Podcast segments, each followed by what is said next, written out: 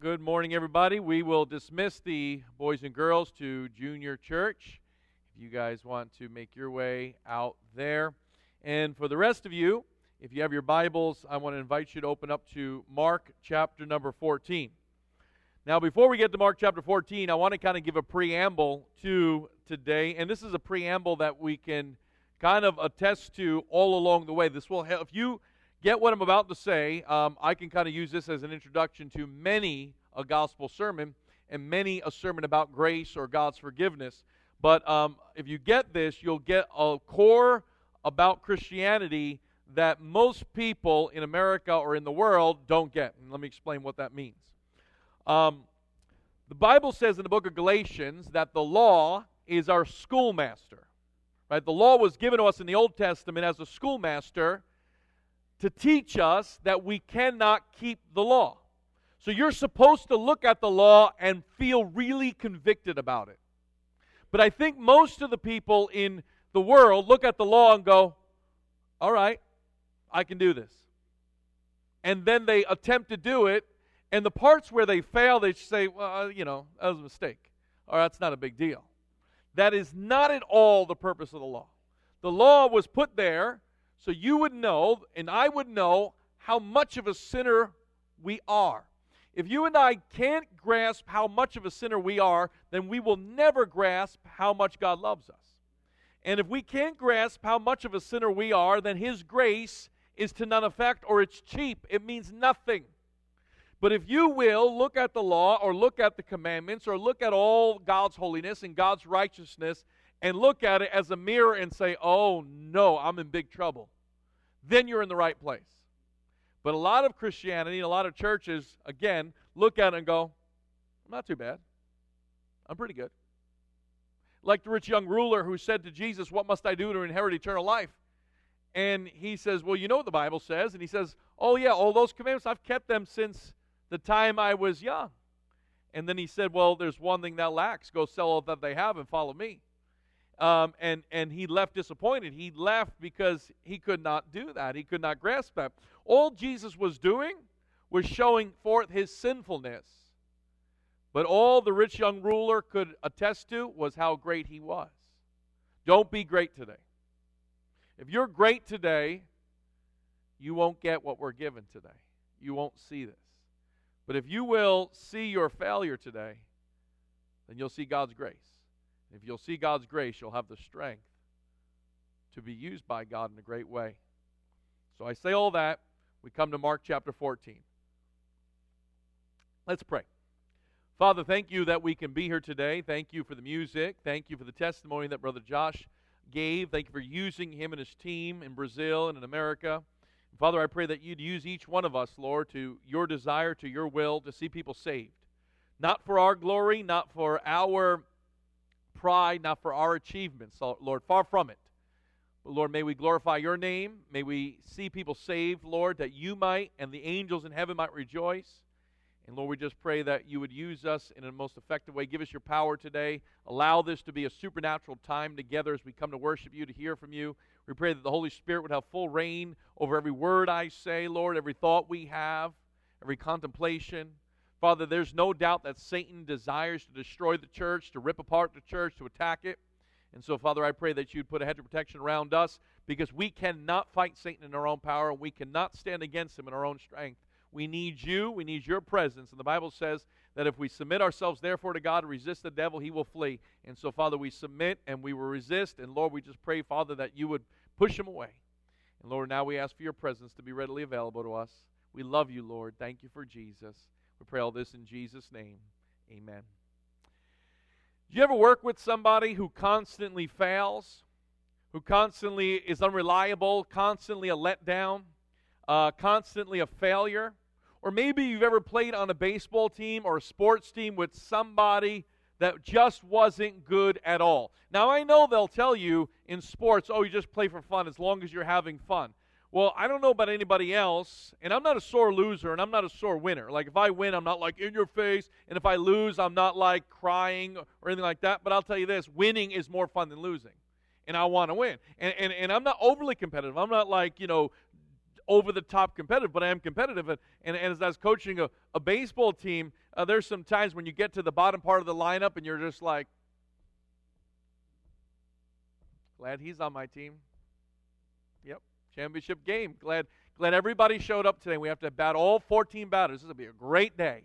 And I'm kind of being a little facetious, but you ever be around somebody that constantly fails or constantly is let down or doesn't have the skills or whatever it is, and it kind of stinks and it kind of is difficult and it kind of can sometimes be very frustrating. When we come to Mark chapter 14, we have that type of situation with Peter. Now, I want you to consider for a few moments this morning just how much of a failure he is to the Lord Jesus Christ.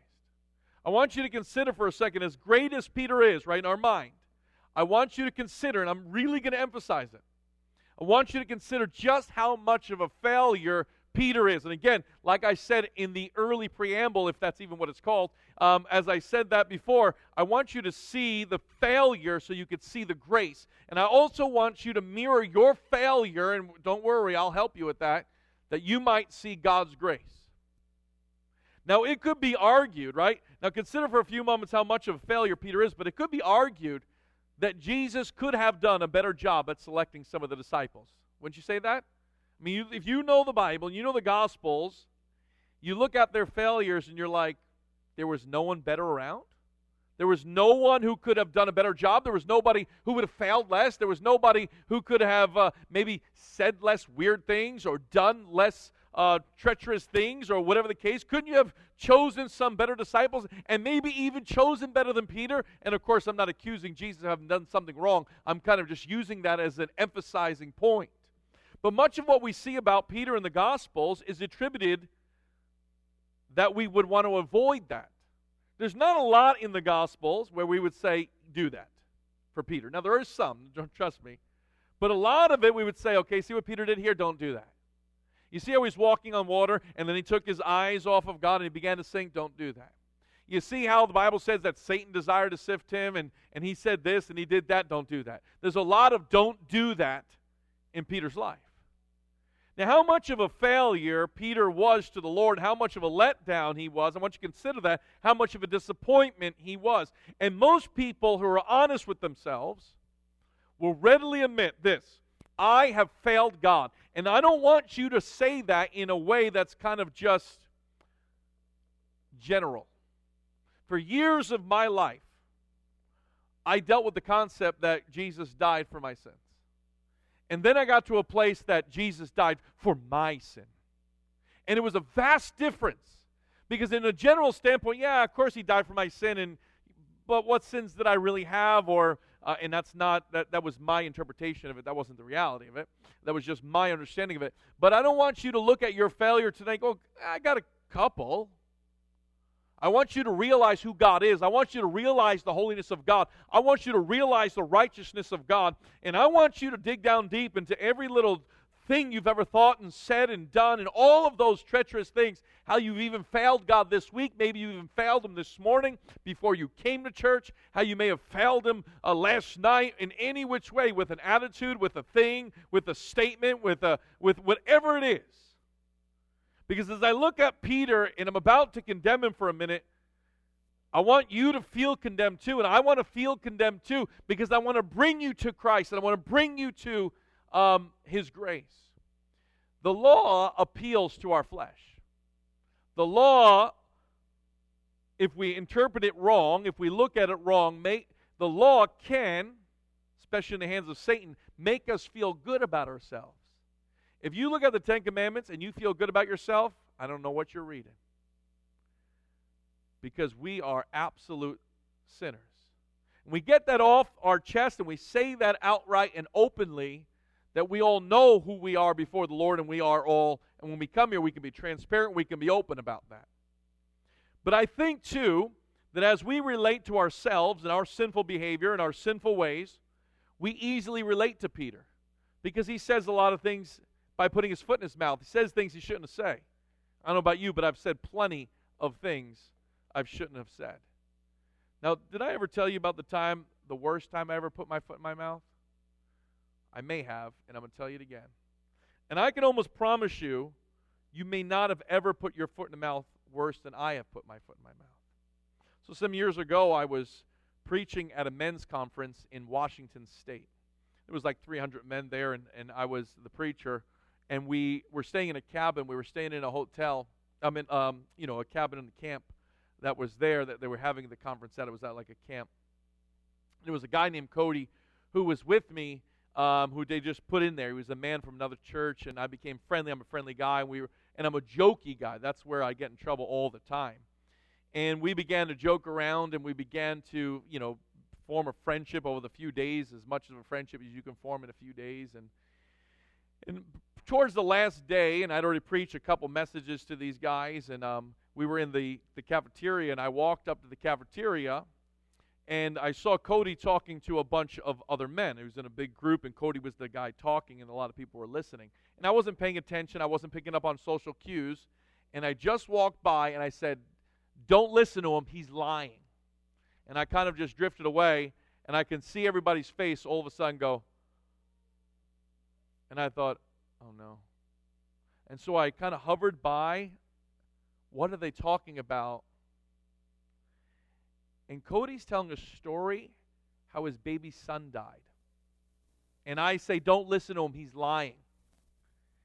And if you could see the blood drain from my entire body, where I was going to feel I was going to pass out, and I was like, I'm so sorry. I'm so, so you can laugh. It's funny. As horrible as it was, it's funny. I was, Cody, I'm so sorry. I had no idea. And you think I would have learned, but trust me, I put my foot in my mouth plenty of other times. I think Peter does that. I relate to Peter and go, I, I know that guy. That's kind of like me. Or Peter will do something brash, like, like let me try to chop someone's ear off. That also could have been me in my life. There's no doubt about it. And so we look at Peter, we reflect on ourselves, and we look how much of a disappointment that Peter was. And so we come to Mark chapter 14, and I want to emphasize some of the things that he did, and you'll see why in just a little bit. Look at verse number 27. Bible says, And Jesus saith unto them, All ye shall be offended because of me this night. For it is written, I will smite the shepherd, and the sheep will, shall be scattered. But after that, I am risen, I will go before you in Galilee. And so Jesus, on his last night on earth, tells his disciples that all men will be offended of him by him or because of him on that very night. But after he's risen, he will go before them in Galilee. I want you to remember that phrase I will go before you in Galilee. So Jesus stands up and says, Tonight, guys, is a very important night. Tonight, all of you will be offended because of me. Now, this is the last day of Jesus' life, or the last night, and, and the disciples have already been with Jesus for over three years now. They weren't novices, they're not newbies. Uh, in, in, any which way, as, as in being like with Jesus. They've been with him for a couple years. They've seen the miracles. They've heard the teaching. They've committed themselves before him. All of that. He says, Tonight's a very important night. You all will be offended because of me. Now, if I came up to you tonight and said, Guys, we're in big trouble, or if I came to you on a Sunday morning because more of you were here, um, we're in big trouble. All of us are going to be offended because of Jesus today. I think a lot of us would have the same reaction. So Peter kind of like cuts him off. Eh, excuse me. Verse number 29. Peter says, But Peter said unto them, Although all should be offended, yet will I, not I. He says, you know what he says? He says, All, all of them will, not me. I will never be offended by you. And so Peter cuts him off and says, Not me. And it's pretty telltale that this is the very night, if you were to rewind a little bit, that the disciples are arguing about who's going to be the greatest in the kingdom. And that's where John 14, uh, John 13 comes, where Jesus washes the disciples' feet. So you can see where the disciples are at in their mind and their heart. They're complaining about who's going to be the greatest in the kingdom, and Jesus washes their feet.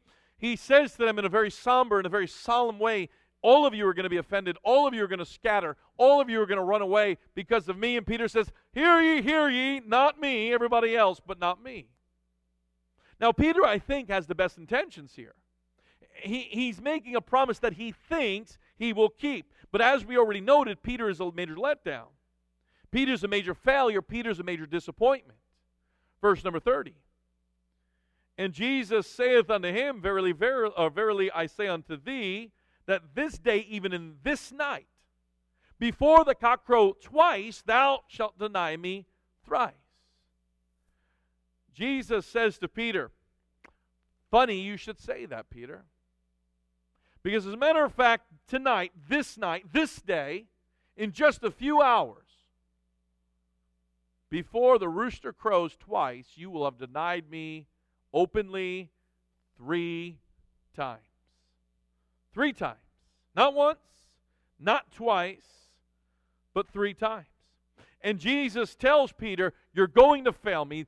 This uh, to this very promise that you make. You've just made a bold proclamation that you'll never fail me. Do you ever be in a place where you make a promise to God, God, I'll never do that again. I'll never ever do that again. How many people have ever made a promise to God? You can raise your hand. Don't worry, I'm not going to ask you what it is. I'll never do that again. How many people said they'll never do it again and then did it again? You don't have to raise your hand for this one, but how many people said they'll never do it again and that day they did it again? I mean, we've probably been there. Peter says, I will never betray you. I'll never be offended by you. And Peter said, I mean, and Jesus says to him, actually, tonight, uh, you're going to be the one who denies me three times. And I can imagine Peter's mind saying, No way, God. There's no way, Jesus. You're mistaken. You're wrong. Verse 31. But he spake the more vehemently. You know what vehemently? Passionately, fiercely. But the more vehemently, if I should die with thee, I will not deny thee in any wise. Likewise, also said they all. Peter is really good at contradicting God. You don't have to raise your hand, but how many of you are good at contradicting God? I've been really good at contradicting God before. God says this, and I'm like, no. God says, you should do this, and I'm like, no, I think I should do that. God says, don't do that, and I'm like, but I think it's a good idea. And I can imagine God looking at me and being like, What's wrong with you? What is wrong with you? And they'll be like, But I thought it was a good idea. Peter vehemently contradicts Jesus. Do you see this? I mean, we're not talking about this is day one on the job with Peter. We're talking well into the ministry, having seen everything that we've already detailed that Jesus has shown Peter. And Peter vehemently says, No, not me. I will go to death before I will ever deny you. See, he's, he's very bombastic about it. He's very out there about it. He's very passionate about it. No way, not me. I will die before I even deny you once. I will stand. I will look in the face of death and I will spit in it and I will die if I have to. And I can imagine Jesus going, hmm, interesting. And then the disciples chime in, like, because, like, what are they going to do? Like, oh, we have to jump on this too. We can't allow Peter to look like, you know, the most spiritual one. No, of course, we won't either. We won't either. No, no, none of us. And as much as I'm making light of it, it was a very serious thing. Because Jesus knew all that he was about to endure. He knew what he was about to face. He knew what, what was coming his way. He knew that, that, that he'd be crying out, Lord, if there be any way for this cup to pass from me, nevertheless, not my will, but thine be done. He also knows the feeling of rejection that's about to come, not just from his disciples, but from everybody, and not just from everybody, but the shame of bearing all the sins of the world upon himself. And here's Peter I'll never deny you. Peter, can you just listen? Tonight, everybody's going to be offended because of me. And Peter's like, Not me. Peter, I wish that were true, Peter. I, I wish you wouldn't. But you're going to three times, as a matter of fact. Not me, I'll die before that. You're wrong, Jesus.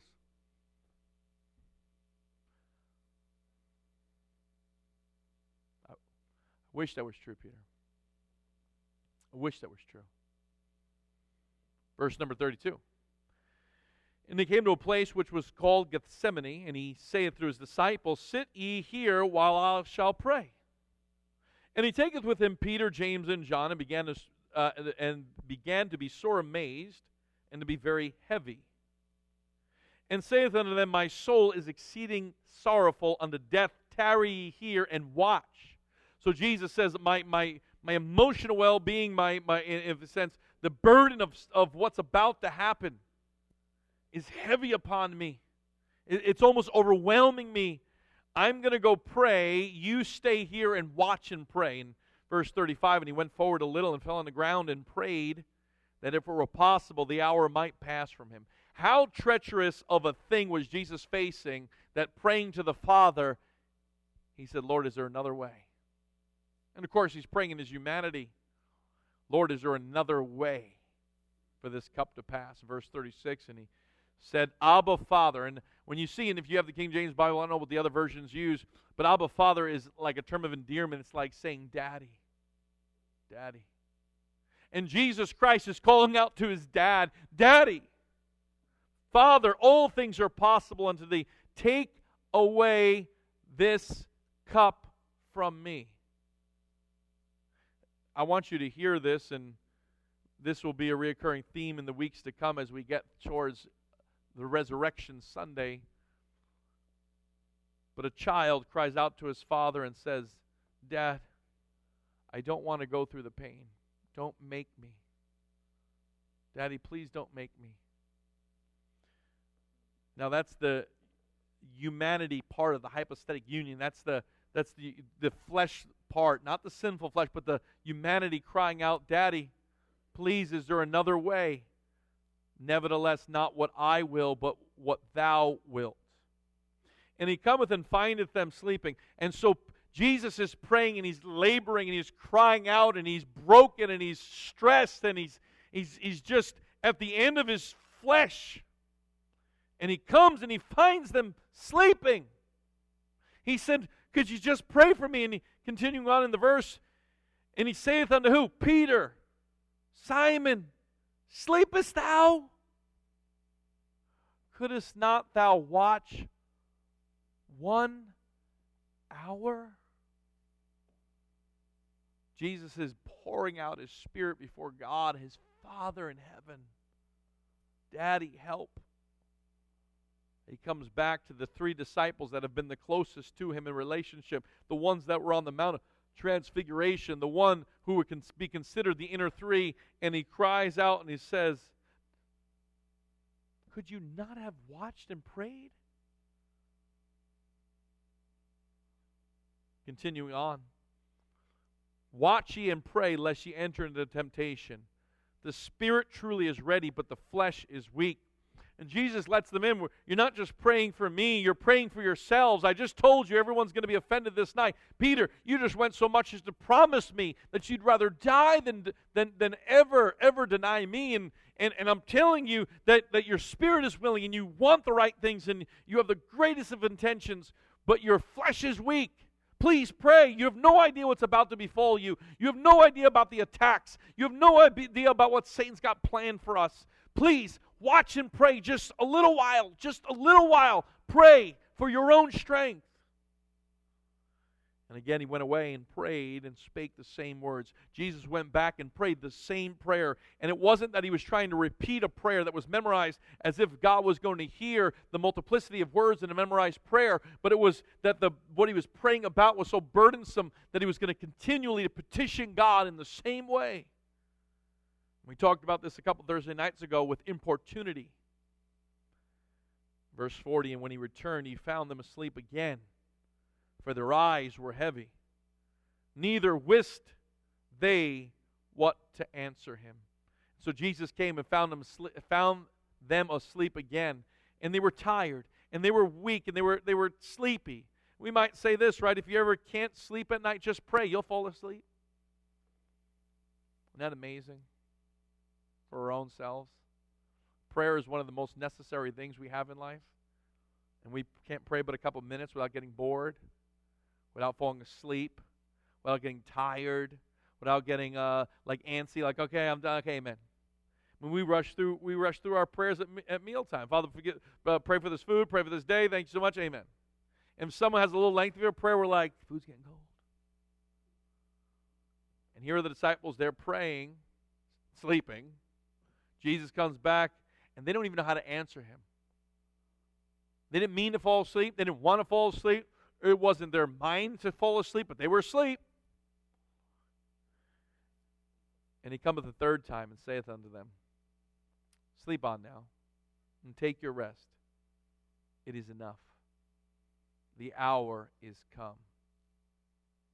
Behold, the Son of Man is betrayed into the hands of sinners. Rise up, let us go. Lo, he that betrayeth me is at hand. Jesus prays this prayer of devastation, if you will, but also of submission and comes back and I can imagine him thinking, right? If he thinks like we think, or we can at least interject with condemnation for Peter. Peter, you're sleeping. Peter, you just promised me. Get, what's wrong with you? You're such a disappointment. And the next time, Peter, you're sleeping again. I just begged you not to. And the third time, it's a lost cause. Come on, Peter. And then he says, It's time. Now, you'll see a lot of times in the Gospels, the hour is not yet come. The hour is not yet come. He says something quite different here. The hour is come. For the Son of Man is being betrayed into the hands of sinners. And, and he knows at that very moment, Judas is walking into the garden. Peter,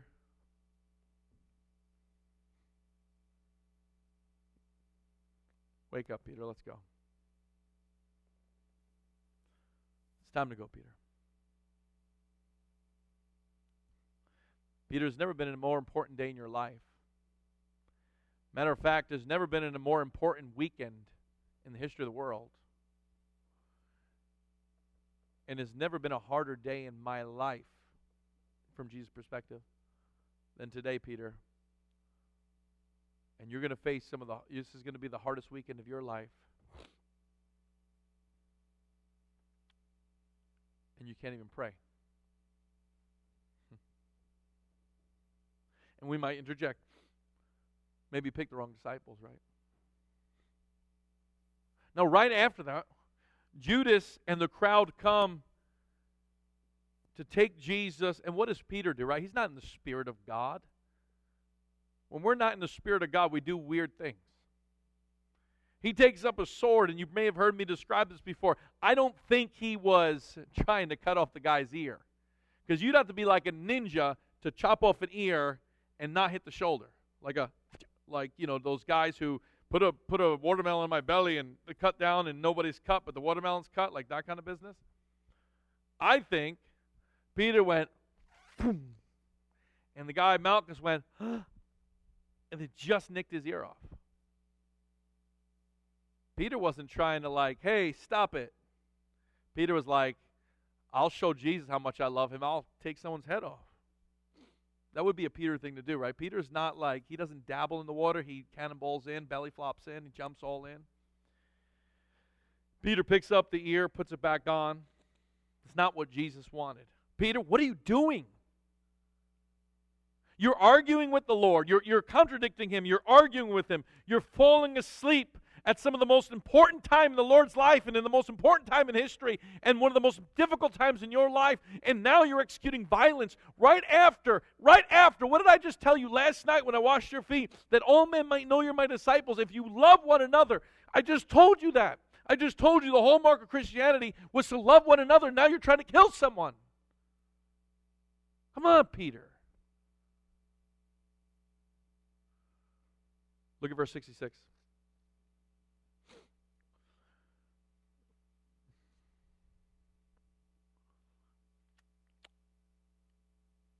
Bible says, and Peter was beneath in the palace. There cometh one of the maids of the high priest, and when she saw Peter warming himself, she looked upon him and saith and said, And thou also wast with Jesus of Nazareth. But he denied, saying, I know not, neither understand I what, what you thou sayest. And he went out into the porch, and the cock crew. And the maid saw him again and began to say to them that stood by, This is one of them. And he denied it again. And a little after, they that stood by said again to Peter, Surely thou art one of them, for thou art a Galilean, and thy speech agreeth thereunto. But he began to curse and to swear, saying, I know not this man of whom you speak. And the second time the cock crew, and Peter called to mind the word of, the, of Jesus, that Jesus said unto him, before the cock crowed twice, thou shalt deny me thrice. And when he thought thereon, he wept. He denies the Lord three times officially. And we find in this denial, it's not just the denial, it's lying, it's getting angry, it's swearing and cursing, it's using profanity. The, the lady says, You're with him. He says, I, I don't even know what you're talking about. I don't know. What are you even saying? Are those words coming in your mouth? I don't know what you're saying. Then she says, No, I'm sure of it. That's one of them. You're lying. I'm not one of them. A little while later, a crowd says, Man, you, you're a Galilean, man. You have an accent. It's like a New Yorker going down south and be like, I'm not from New York. Yeah, okay, buddy. I'm really not. Go get me some water after for my coffee. Mm-hmm.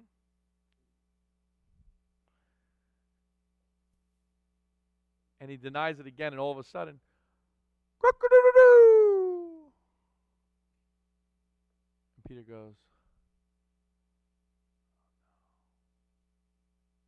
and he remembers the words of the Lord. And he begins to weep bitterly. Peter gives a really good picture of what most how most people see themselves versus reality. Because the whole while Peter looks at the what God is saying and says, "I'm good. I can do this. I'm not going to offend you. I'll never deny you. I'll die with you. I'm absolutely a good person. I'm good. I'm I got this. I, I, I know it. I know it. A lot of the Ten Commandments up in the courthouse. I don't want to read that all day long. I feel convicted about it. They say we take it down for religious reasons, like thou shalt not kill. That shouldn't be in the courthouses. That's bad. But you're looking at that and you say, well, I don't kill anybody. Um, Jesus did say, if you hate someone, you've committed murder. Well, I've never committed adultery. Jesus said, if you looked at a woman with lust, you have. If you've ever used the Lord's name in vain, that's like blasphemy. If you've ever loved anything more than you love God, that's idolatry. If you've ever wanted something that someone else had, that's covetousness. And I know no one here's lied ever and probably never stole anything. Well, according to the, just a few of the Ten Commandments, you're a murdering, adulterer, thief who lies and covets and blasphemes. But you're a good person. You got this. And and Peter looks at this and see this is the same relationship that the law has for the sinner and for all of us it's supposed to. Peter finally, the first couple times he denies his intentions, they're all masked in his intentions, and he can't see his own sin until he does. And when he does, there's this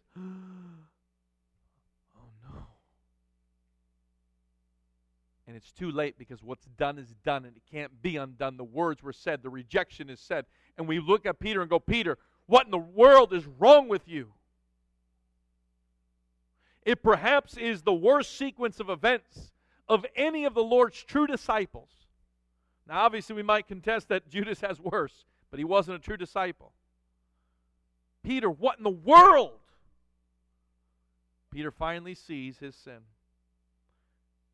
And we look at this and say, we, sh- we shake our heads. We say, man, what a failure. It should have been right then and there that the Lord just let him go. In a cancel culture, Peter be canceled right now. No, he's done. Done. We don't want that kind of guy in our church. We don't want that kind of guy in the Lord's army. We don't want that kind of guy in the kingdom. We don't want that kind of guy around our children. We don't want that kind of guy around us. He's horrible.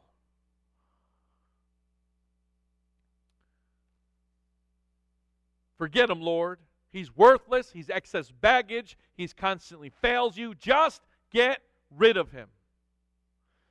This is one of the reasons why people don't.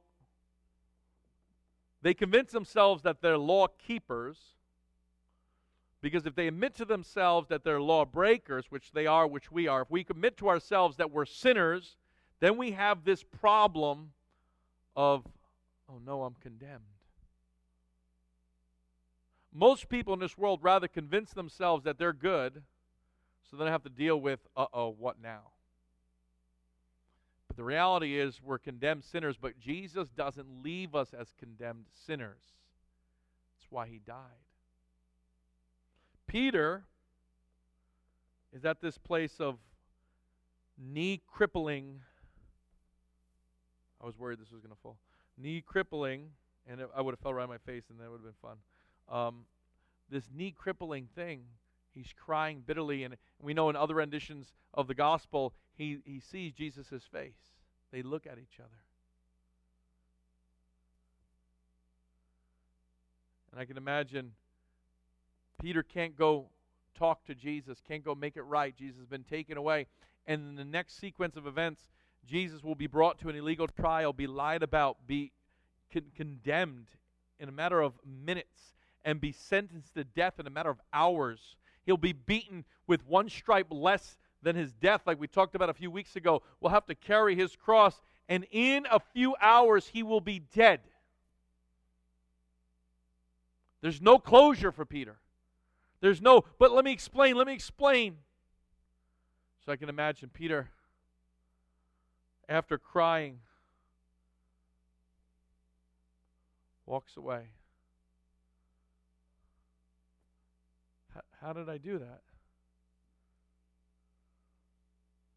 How did I get here? I never saw myself as possibly doing that. I just promised him last night.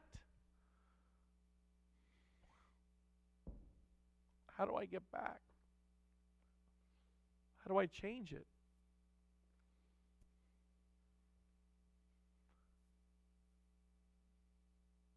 I'm just going to give up. We know in the book of John, Peter says, I go a fishing.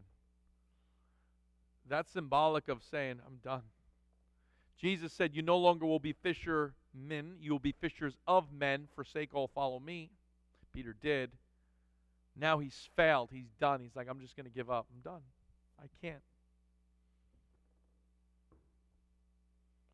It's almost like the feeling that the law gives to a person when they see it, and they see their sin. And Peter goes a fishing. He says, I'm done. I, I failed. There's no redemption for me. I had my chance. I messed up. I had my chance. I, I can't believe it. Mark 16. In the greatest morning of the history of the universe. And when the Sabbath was past, Mary Magdalene and Mary, the mother of James and Salome, had brought had bought sweet spices that they might come and anoint him. And very early in the morning, the first day of the week, they came unto the sepulchre at the rising of the sun. And they said unto themselves, Who shall roll away the stone from the door of the sepulchre? And when they looked, they saw that the stone was rolled away, for it was very great. And entering into the sepulchre, they saw a young man sitting on the right side, clothed in long white raiment. They were afraid. And he saith unto them, Be not affrighted. Ye seek Jesus of Nazareth, which was crucified. He is risen. He's not here. Behold the place where they laid him. See, some of the followers of the ladies, they come um, to the tomb to anoint the body of Jesus. If you remember, they quickly had to bury him before the Sabbath comes, and so they quickly, they didn't even got a chance to anoint the body. And so they come with spices to anoint the body. And, and once one of the ladies says, How are we going to roll away the stone? It's so big, there's no way we can do it. And they get closer, and it's already rolled away, and they're kind of shocked by that. They go inside, and he's not there, but someone else is, and they're like, ah!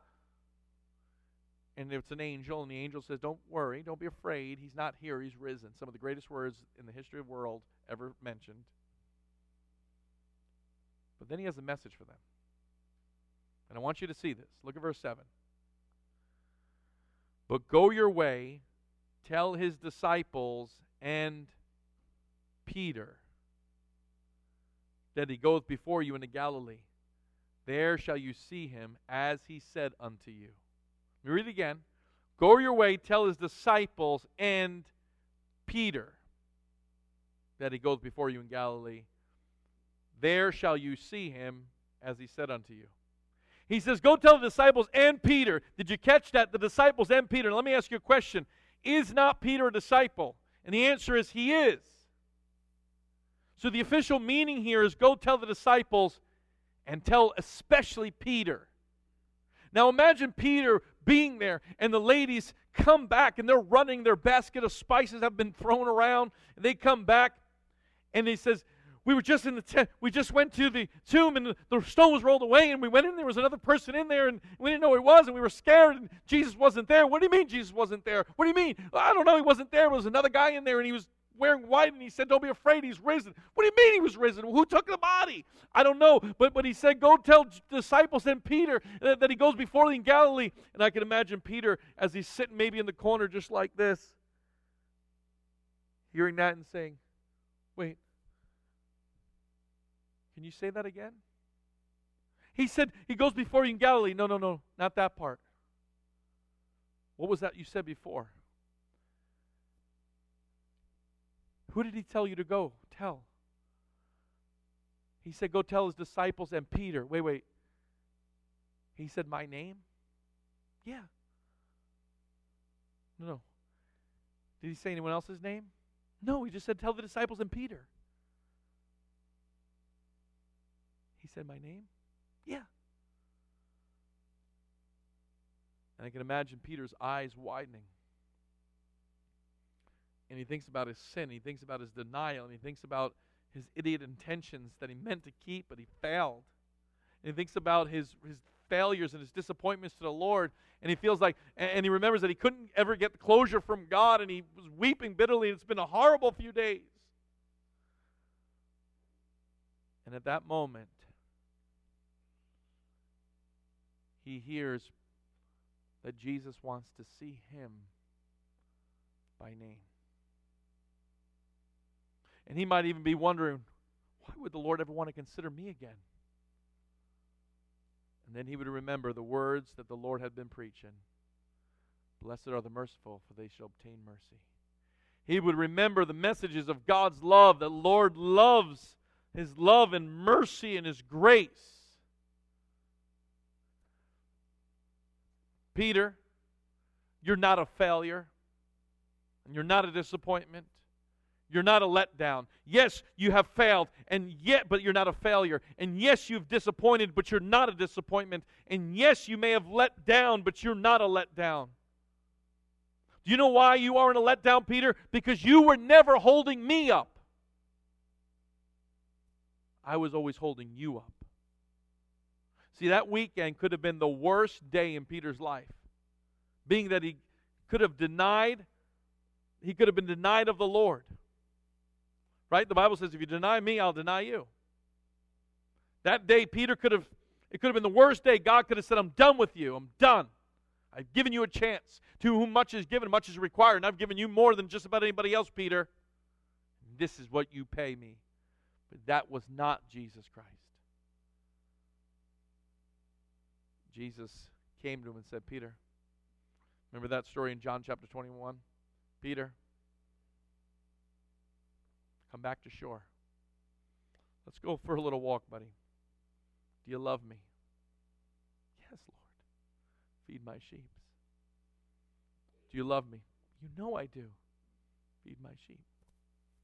Do you love me? You know I do. Feed my lambs.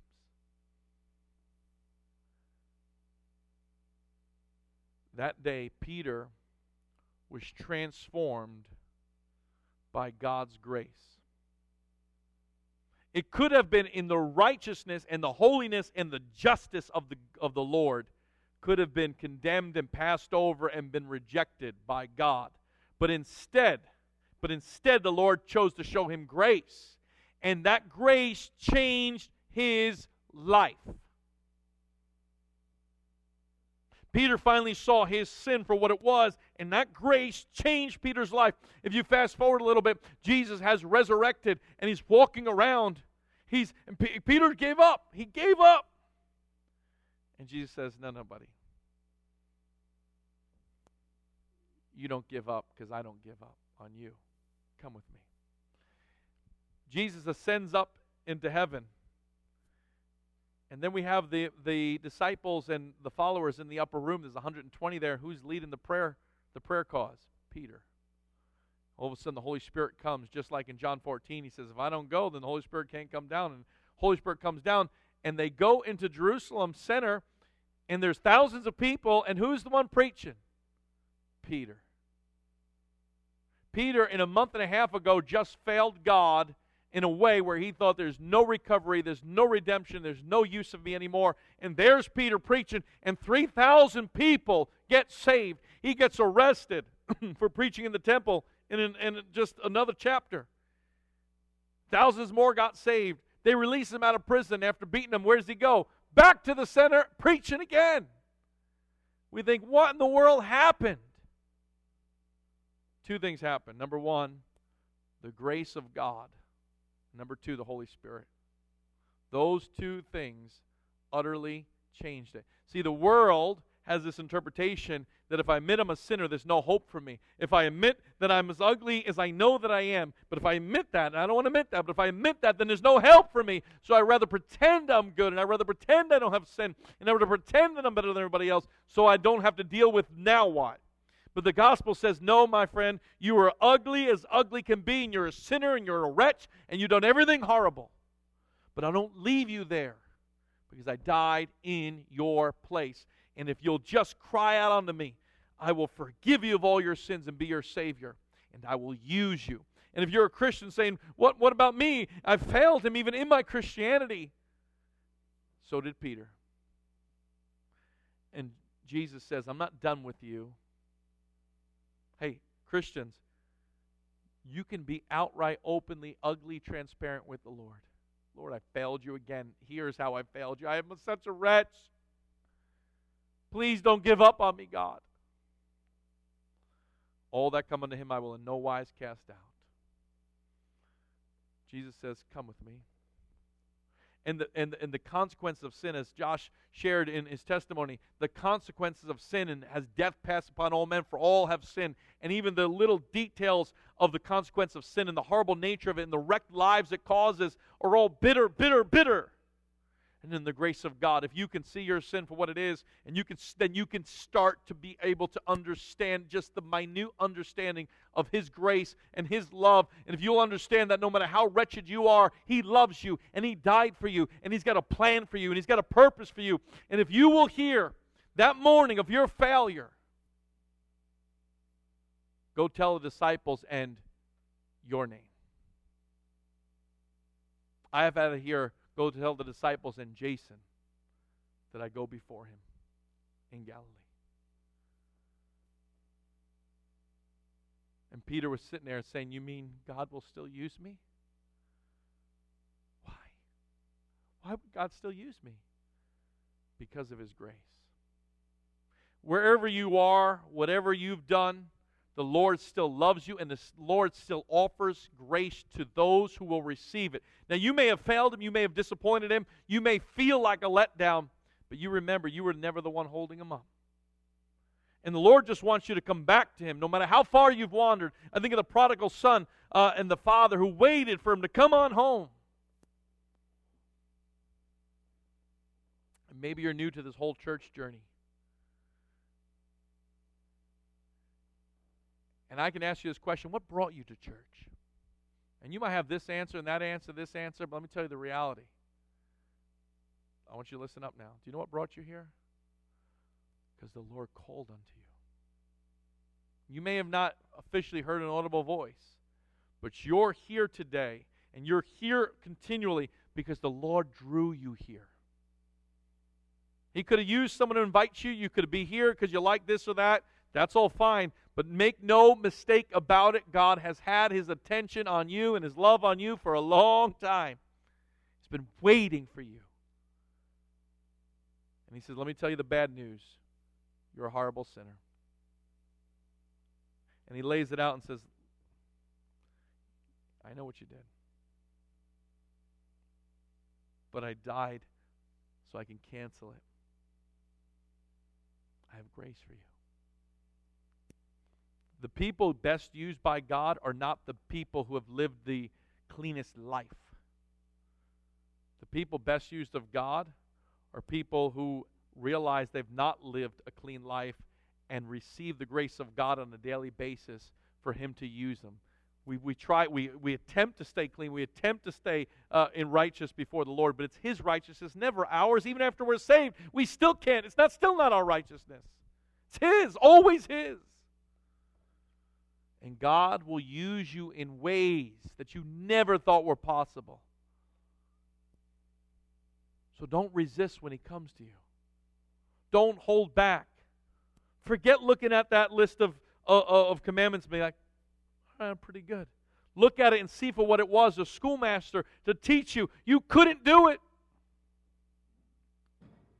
And I don't know how far off you may be. I don't know how far away you may be in your walk with God. I don't know how far away from a relationship with God you are. But I want to tell you, His grace is sufficient. His grace is here to call you, His grace is here to use you again and again and again. Where sin abounds, grace doth much more abound. So I got two cries out for you. Number one, if you've never cried out to Jesus to save you, today, would you consider that? You have nothing to hide because He knows it all. Cry out to Him. And if you know you're a believer, but man, the devil's been getting at you and you're out in the wilderness in sin, or maybe there's something in the past that has been eating at you. You think, I don't know if God has any use for me anymore. Go tell the disciples and you to come meet me in Galilee. Thank God for his grace. Day after day after day, where sin abounds, grace doth much more abound. Let's pray. Head bowed, eyes closed, no one looking around.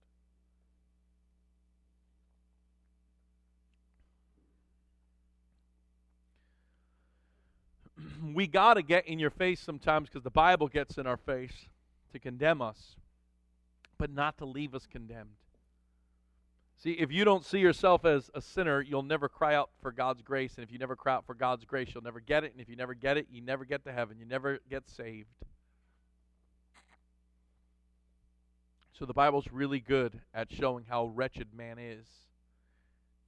And can I say it this way? I have a, a coworker that I work with, and she's she's from a great spiritual family, Christians, and she says this: "We all the same." Means we're all wretched sinners, friends.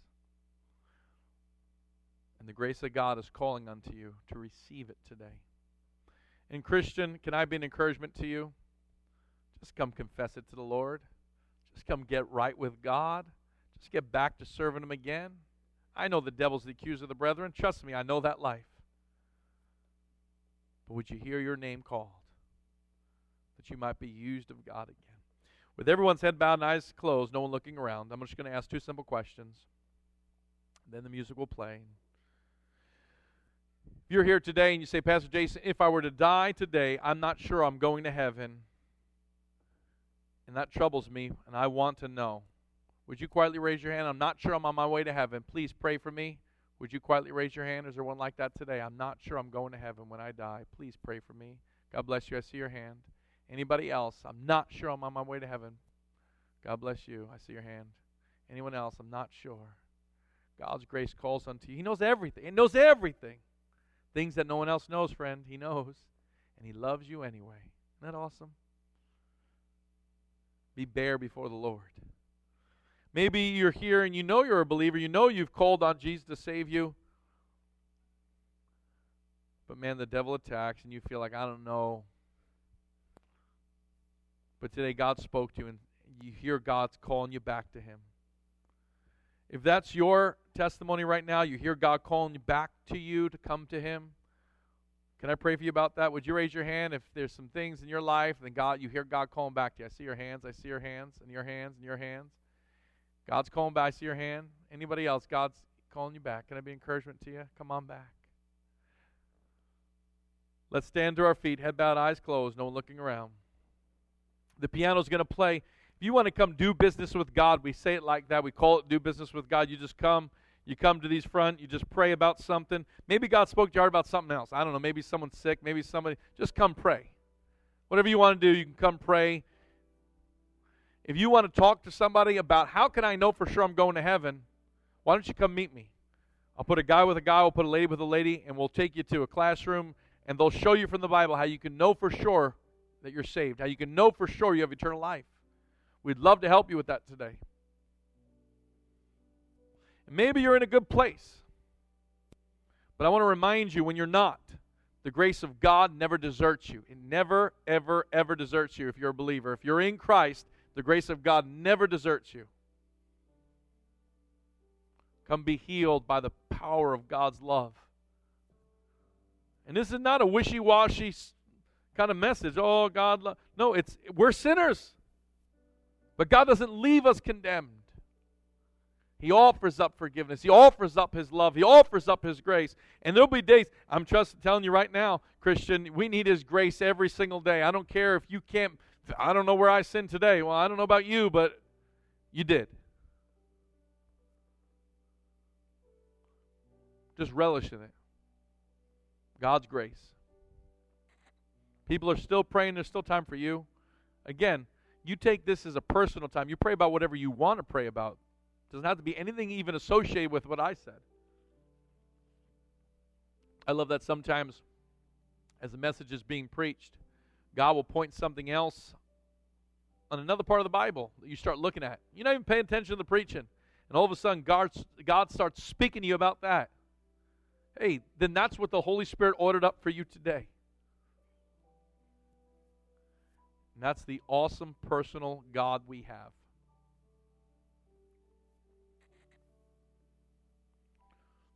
The only difference between us and everybody else in the world is we're forgiven. That's it.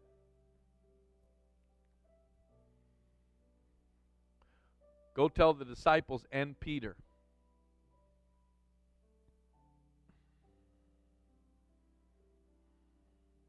That's why the song's called Amazing Grace. Did you know that the man who wrote Amazing Grace was a slave trader? Bought and sold people as property. One of the greatest atrocities of history. And then he met Jesus and was born again. And you couldn't help but to pen Amazing Grace. Why? Because if God could save a sinner like him, man, he could save a sinner like you. I think of the Apostle Paul who murdered people in the church. And God didn't just say, okay, fine, I'll tolerate you. God saved him and then used him to be one of the greatest apostles. Because that's what the grace of God does.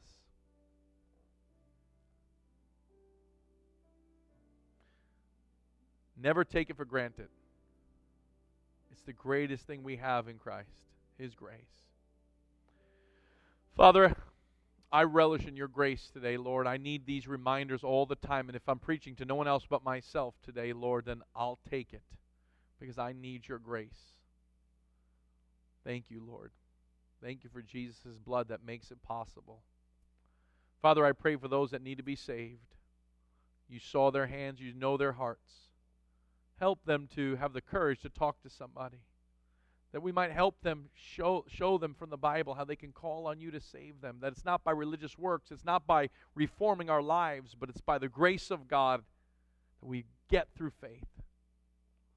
And Father, for those that may be wandering off in the far place or the wilderness, or maybe those that are trying to recoup some part of their life, or Father, have been beaten up by the accuser of their brethren, Lord, I pray that you'd shower them with grace. For those that are hurting for other circumstances that aren't mentioned, shower them with grace. When we leave here today, Lord, may you shower us with grace. And may we realize who we are before you, but realize who you are before us.